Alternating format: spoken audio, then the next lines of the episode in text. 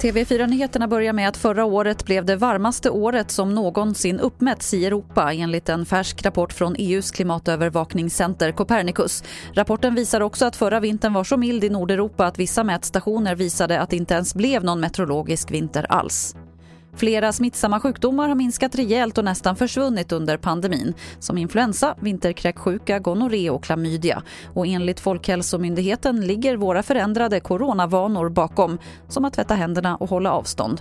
Lennart Svensson är professor i molekylär virologi.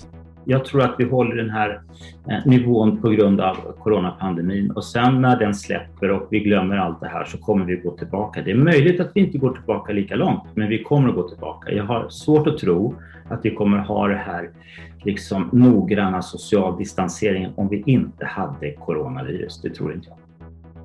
Och vi avslutar på Mars där rymdfarkosten Perseverance återigen skrivit historia. Den har nämligen omvandlat koldioxid till syre.